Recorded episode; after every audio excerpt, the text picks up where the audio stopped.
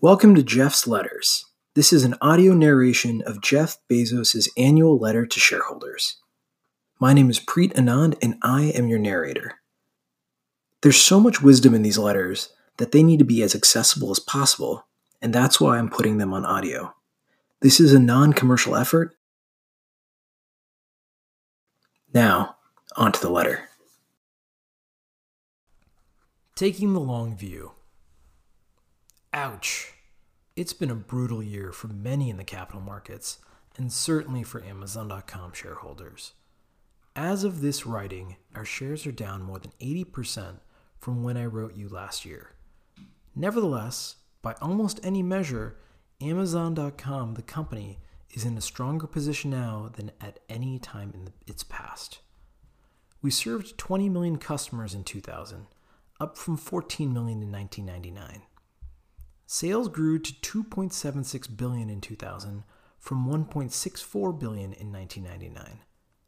Pro forma operating loss shrank to 6% of sales in Q4 2000 from 26% of sales in Q4 1999.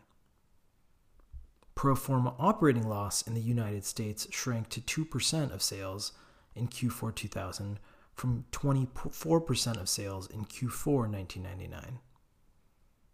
Average spend per customer in 2000 was $134, up 19%. Gross profit grew to $656 million in 2000 from $291 million in 1999, up 125%. Almost 36% of Q4 2000 U.S. customers purchased from one of our non-BMV stores, such as electronics, tools, and kitchen. International sales grew to $381 million in 2000 from $168 million in 1999. We helped our partner ToysRUs.com sell more than $125 million of toys and video games in Q4 2000.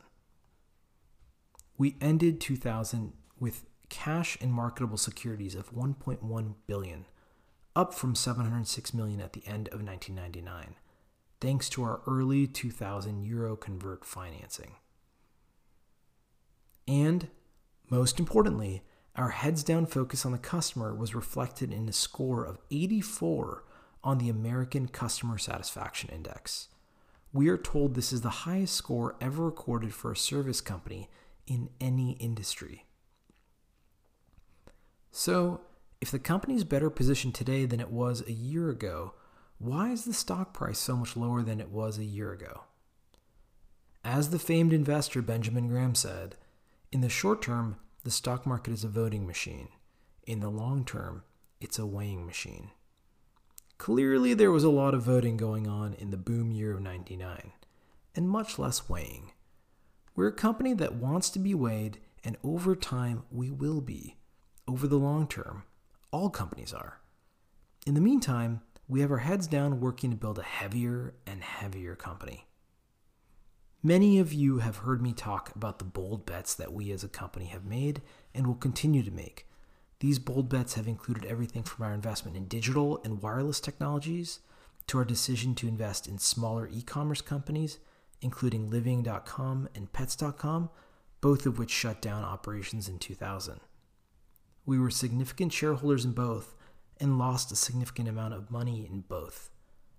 We made these investments because we knew we wouldn't ourselves be entering these particular categories anytime soon, and we believed passionately in the land rush metaphor for the internet. Indeed, that metaphor was an extraordinarily useful decision aid for several years starting in 1994, but we now believe its usefulness largely faded away over the last couple of years. In retrospect, we significantly underestimated how much time would be available to enter these categories and underestimated how difficult it would be for single category e-commerce companies to achieve the scale necessary to succeed. Online selling, relative to traditional retailing, is a scale business characterized by high fixed costs and relatively low variable costs. This makes it difficult to be a medium-sized e-commerce company. With a long enough financing runway, Pets.com and Living.com may have been able to acquire enough customers to achieve the needed scale. But when the capital markets closed the door on financing internet companies, these companies simply had no choice but to close their doors. As painful as that was, the alternative, investing more of our own capital in these companies to keep them afloat, would have been an even bigger mistake.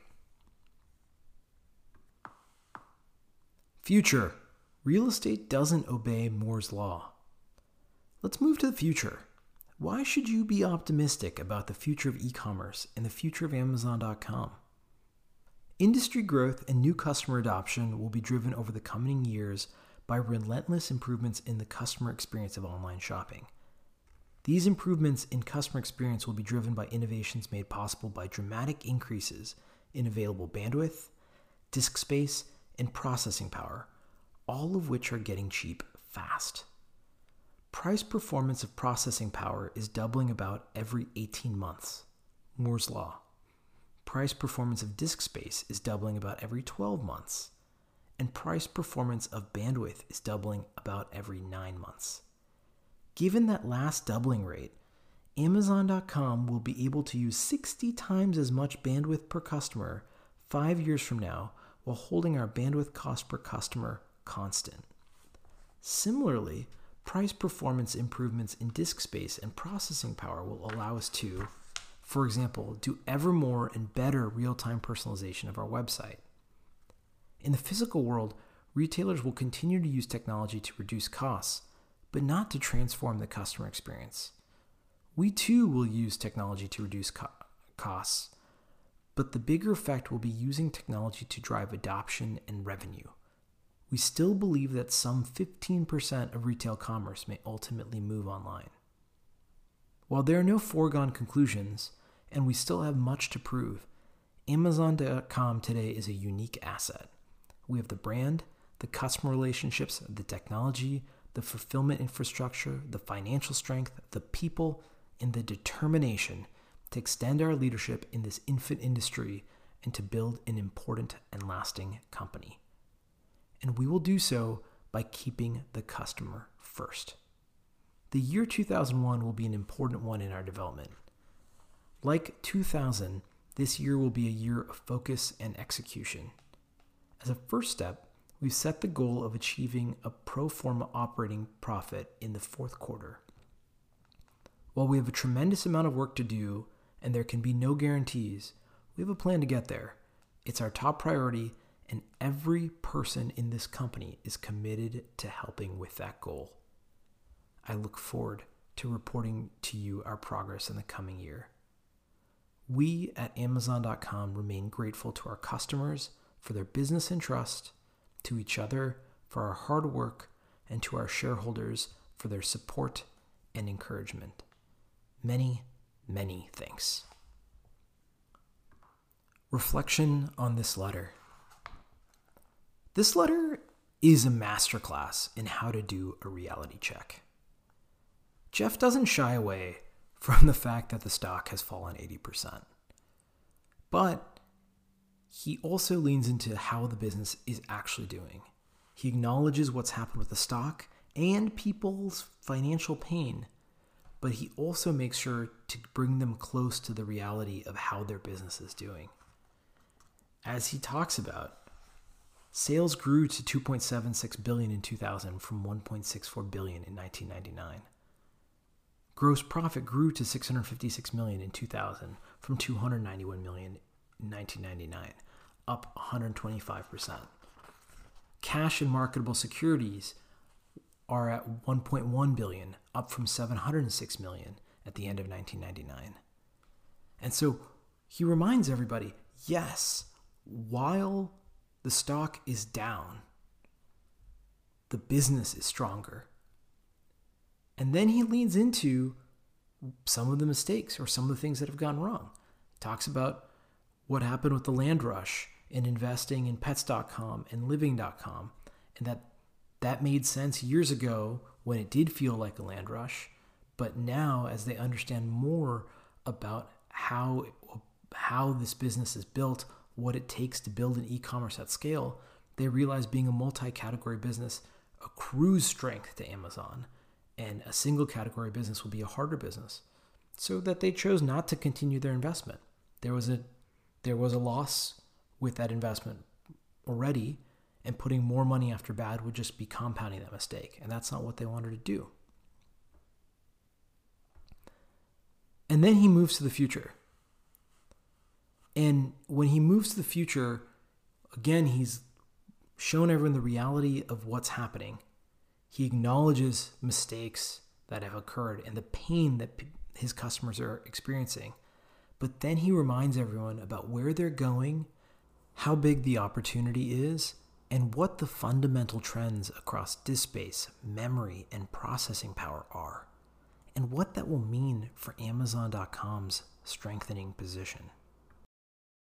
This letter is a masterclass in how to do a reality check. He acknowledges the pain, also shows the truth, and then paints the future.